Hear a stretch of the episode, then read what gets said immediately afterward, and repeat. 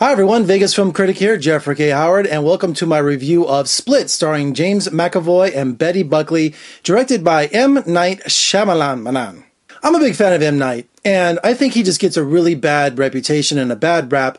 You know, he he was this wonder kid with his very first movie with The Sixth Sense, and he pretty much created the twist in Hollywood films, the modern day twist. And just think of the pressure for this poor guy for every film to come up with something like that that's bigger than better, and that people are expecting it, and you just disappoint. But you really, you know, you're not disappointing because you can't keep grabbing, you know, lightning in a bottle every time. So I just feel bad for him. He gets a bad rap a lot, and I just think that's not necessary. And I don't, I don't think it's warranted. I really don't.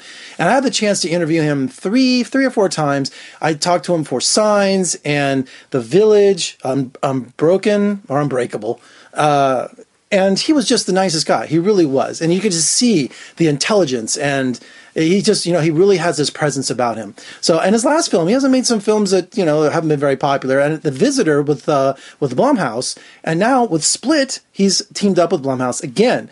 And James McAvoy, let's set up the film real quick. James McAvoy plays, well, what does he play? He plays Kevin plus about 22 other personalities. He abducts these three girls. And um, this is a spoiler free review. I just wanted to say that. He abducts three girls. And this is not your typical, you know, uh, serial killer grabbing uh, hostages and keeping them in the basement chained up, kind of, you know, and torture them and do these weird things. Since he has multiple personalities, he comes and goes as all these different personalities, these different characters, and they have the ability to talk to each other.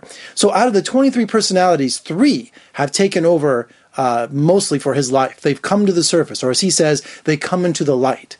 And it's the three characters are Dennis, who's the one who kidnapped the girls, and uh, Patricia, who's best friends with Dennis, and then you have Hedwig, who's a nine year old boy. Having to play all of those characters, sometimes in the same shot, kind of really messes with the audience as much as it messes with the actors playing the parts because it has been nuts making this film. So you have these three characters who come and go, who don't really want to hurt these girls, they're they're there for a different reason. And all three of these personalities know why they're there. And one of the girls taken captive is Anya Taylor-Joy. And if you recognize her she's from the witch.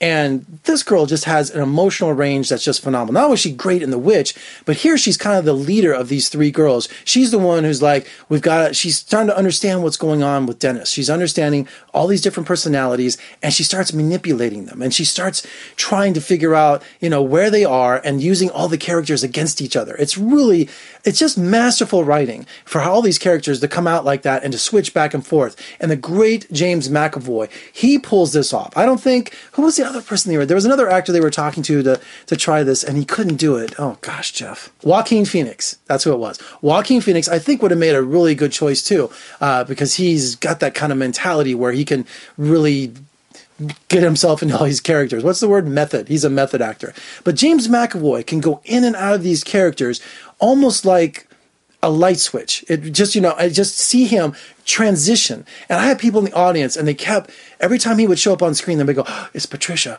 Oh, it's, it's Hedwig. Or they would all know. And so they were believing that they were all these different characters, that it wasn't just someone doing funny voices. You know, you didn't believe that at all. You believed that he embodied all of these different characters. So holding all this together is the psychiatrist that sees Kevin with all these personalities over the last many, many years. She's in fact even made a case study out of him as Betty Buckley. And I love Betty Buckley. Not only was she a Broadway sensation, she did originally Into Woods, Into the Woods when that came out, but also she was Mrs. Bradford. So when I was growing up, I watched Eight is Enough, and that was my show. I wanted to be a Bradford so bad, and Dick Van Patten. But Betty Buckley, she is just, she really has these great scenes with uh, James McAvoy where she, you can see that she's pulling out all this information. And some of these personalities she's heard of over the years, but they haven't surfaced till now. So she's really suspicious about what's going on, and she investigates. I just wanted to read some of the characters out of the 23. Here's the characters you're going to see with uh, James McAvoy portraying in Split Dennis, Patricia, Hedwig, the Beast, Barry,